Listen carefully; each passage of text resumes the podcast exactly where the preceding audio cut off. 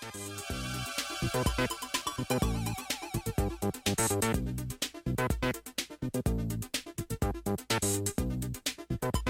Oakland, California, I'm Frank Ling, and you're listening to the Grok Science Show.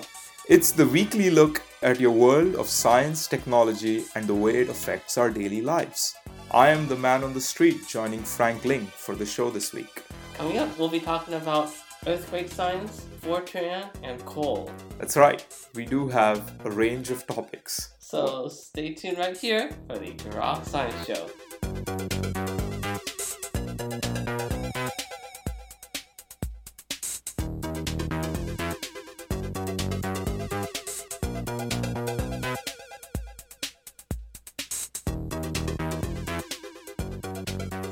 And joining us again is our very special guest, the man on the street with the down to earth science that you cannot find anywhere else.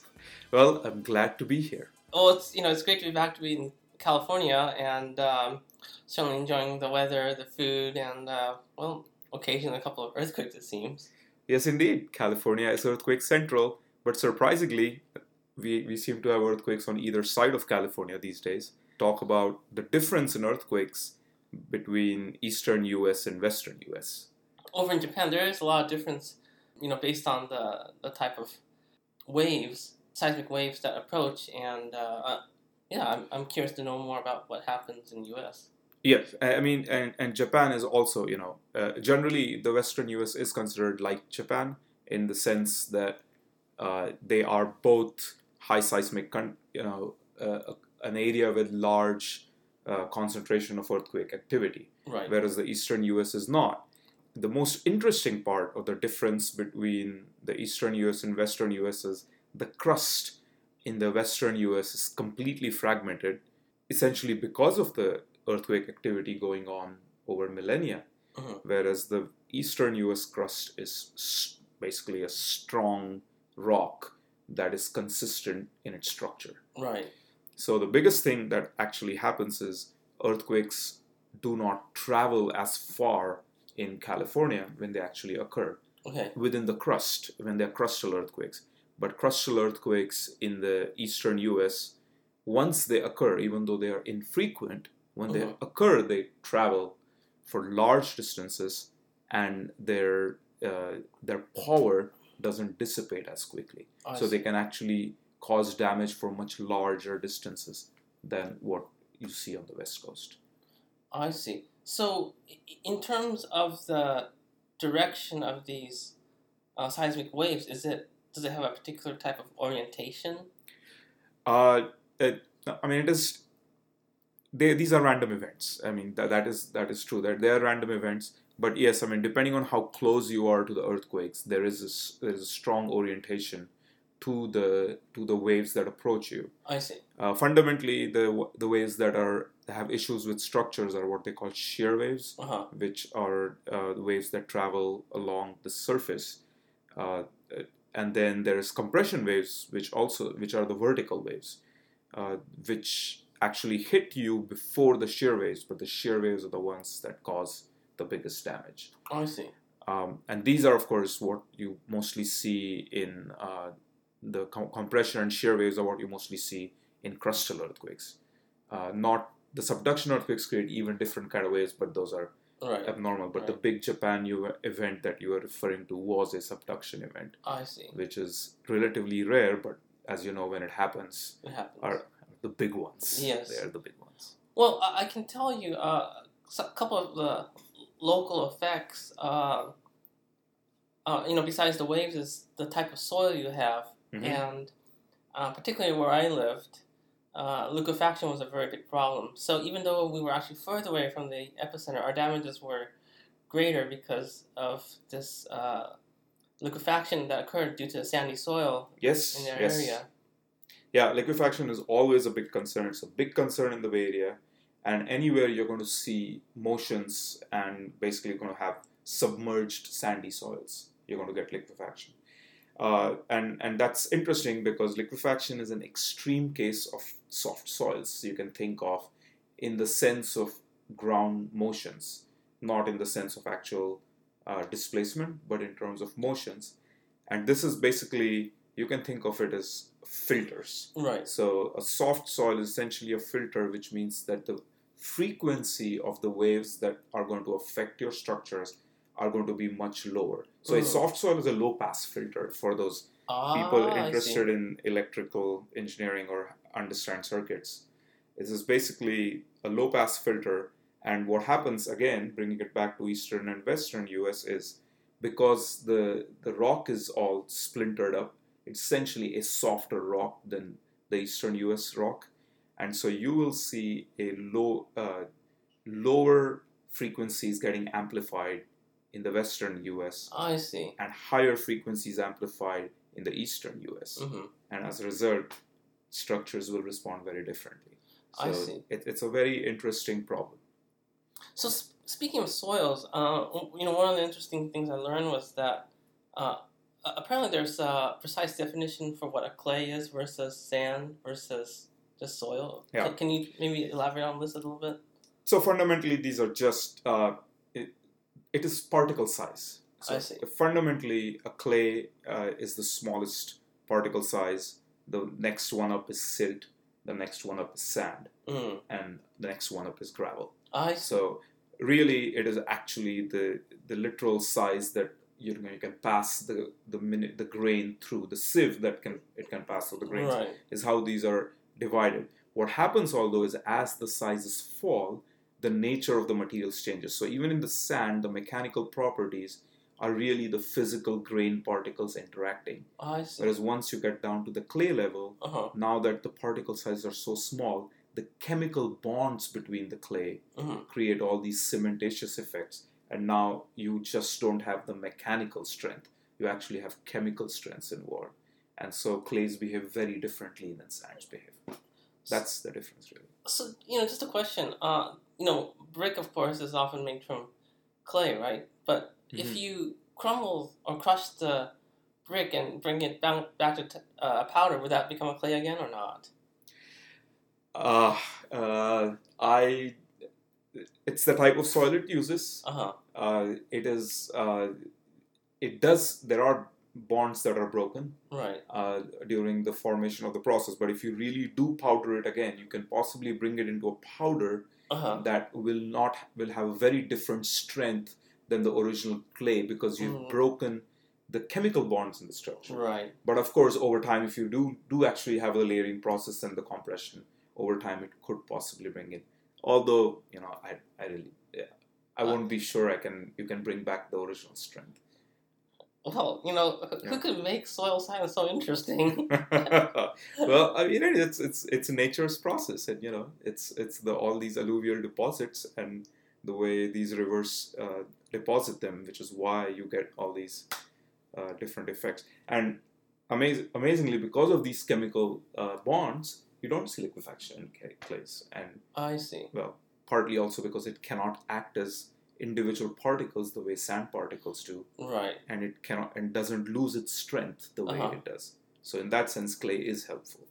Right. In other ways, it's not because you get a lot of settlement out of clays. If Mhm. you if you have heard problems in Texas or the Bay um, Bay mud problems all along our Bay coast, it's uh, clays are famous for causing uh, settlements of four or five feet plus. So they kill a lot of structures.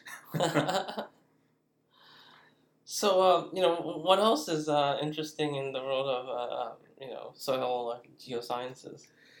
Well, the the latest uh, the latest stuff coming up these days is actually uh, uh, for for the Bay Area and the, generally the Western U.S. type of earthquake country. So basically, all the Ring of Fire kind of places: Japan, California, Chile, uh, you know, Indonesia, those places.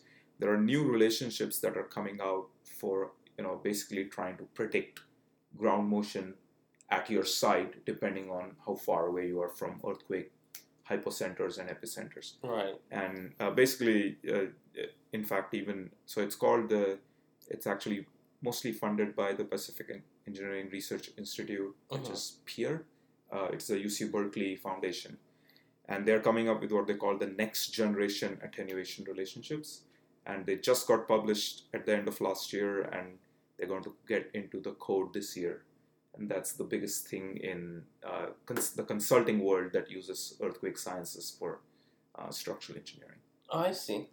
So, um, you know, I've done some work in Vietnam actually, uh, mostly from the uh, perspective of climate change, and I've been looking at how communities adapt to sea level rise and inundation and floods. Mhm. Um, and one of the interesting things I've uh, learned is that the traditional practices of using natural fibers, palm fibers, or other type of uh, you know fallen uh, biomass in that area uh, can be used to effectively build seawalls when they mix it with clay or other types of soil. Mhm. And so, you know, in terms of um, earthquake proofing or no disaster proofing, it seems like there are a lot of traditional ways of of uh, you know so-called technology which are actually quite as effective. And you know, one of the key messages from our research was that uh, we should try to uh, learn from this and not necessarily Mhm. say that uh, you know industrialized countries have the best technologies. Right. Having you know the best advanced concrete may not be the best solution. Yeah, and especially in, in, in situations where your dynamics is involved because a lot of these places especially with you know old cultures their whole thing is they actually you know they may not have the modern labs but they have empirical evidence. This is all built on empirical evidence. They have seen past events and they've seen how these things impact and you know empirically at least they have built on it. And this is actually a collective human knowledge that we Mhm. are really seeing so no, I completely agree with you that these things totally should be used. First of all, because they can easily access those materials, but even beyond that, you know, the fact that some of these things actually, especially for dynamic events, Mhm. be it earthquakes or even wave action, Or floods. floods, things like that. For dynamic events, the ductility of the structure is just as important as its stiffness. Hmm and a lot of these natural materials offer that dual possibility that possibly a concrete wall may not always offer. Hmm and so there are these advantages. Of course you can read i mean there, there's always things you can do with modern materials as well. I'm not saying there's no reason to throw the baby out with the bathwater i guess is all i'm saying. Right. Yeah, So wow, that's a lot of interesting insights. Uh, you know, in, in terms of of uh, preparing for natural disasters and uh, how geotechnical engineers deal with it. Um, you know, what what are some of the techniques you use to forecast uh, these types of events and, in fact, trying to design solutions for them? So there's there's several statistical techniques and uh, you know dynamics, uh, just computational dynamics techniques. So that's actually not even statistical. That's deterministic techniques that people use, um, and uh, these are basically your classic engineering tools for you know dynamics modeling, computational models. A lot of uh, hazard uh, related technologies are very popular nowadays, and they're assigned to several different types of things like ground motion, tsunamis, fault displacement. And so we use all these tools and techniques. And yes, and a lot of these technique and a lot of our actually tools. An interesting part is they're still in uh, a lot of legacy code, which is in Fortran actually. Okay. is, uh, and you also use Cray computers, right? uh, not actually, we don't need Cray computers anymore. Uh, in the 80s, they did used to use mini uh, or supercomputers for these things. But as you know, computational power is expanded so thoroughly that we can do most of our work on desktops now. Hey, maybe Google can do it for you, right? They have a lot of Yeah, I mean, we, uh, we some of the, we at least use uh, some people use the Amazon Cloud and the Mhm, uh, Amazon Web Services mhm. uh, to to do a lot of their work. Basically, post their work overnight and get the jobs done. But uh, you need uh, they generally do it if they need parallel computing and they're using like 50 cores or something like that. Oh, I see. And we do it very rarely, but uh, groundwater a lot of water modelers use it more than I do. Okay, so um, so it seems you know most modelers and you know engineers use Mathematica or MATLAB these days. What's the uh, fascination with Fortran? so yes, so I, I think the primary reason is uh, legacy code. Uh, we do have uh, you know a lot of resources and tools built over the years that are in Fortran. Because that was the popular language in the 80s and uh, even 90s uh, predominantly. MATLAB is very popular now. The real biggest problem is money. MATLAB for students is free or trivial, but as soon as you're in the in the consulting world, yeah, it is pretty expensive. Uh, whereas uh, now R, which is getting very popular, which is open source, mm-hmm. uh, is very much like MATLAB, and we are trying to change over for uh, for statistical work to R. And uh, there's a lot of you know newer newer students, uh, including myself, who were trained in MATLAB. However, the interesting part about Fortran is that post compilation, yes, it's a little bit cumbersome when you're developing code and as you know, MATLAB is interactive, and there's several interactive languages there. But uh, the once you do Fortran and once you have taken care of the kinks, post compilation, MATLAB is still the fastest executing code out there. Is it because of how it addresses memory or how it uh, breaks down the problem? Uh, yes, uh, I mean mostly because I think our you know it is formula translation, and mm, right. most of civil engineering problems are really that we are using pretty basic structures here using loops and case structures as control loops. So it's not really getting to something very uh, difficult right. in terms of the computing part of the problem. On the other hand, it's a lot of number crunching. And including the fact that there is a lot of file I/O and things like that, it still comes out ahead to the point where uh, some of it comes like 10 to 40 times faster than MATLAB, for example, when you're running you know oh, large uh, projects there's some newer functional languages now i don't know if you've heard of julia and things like that they're you know they're doing interesting stuff and certain recursive problems it starts coming to the mm-hmm. even there it's mm-hmm. only approaching fortran uh, but fortran is still uh, once post compilation fortran still is one of the fastest things out there oh, i see so it, it does do its job uh, once it doesn't do its job if you're doing parallel computing but it's but for smaller problems it's a workhorse. So you mentioned uh, um, of you know water flow and uh, fluid dynamics. I presume you're using some component of the Navier-Stokes equation to do all these calculations. Is that right? Uh, well, I'm personally not doing it. Uh, I'm not using Navier-Stokes. I have done it in school.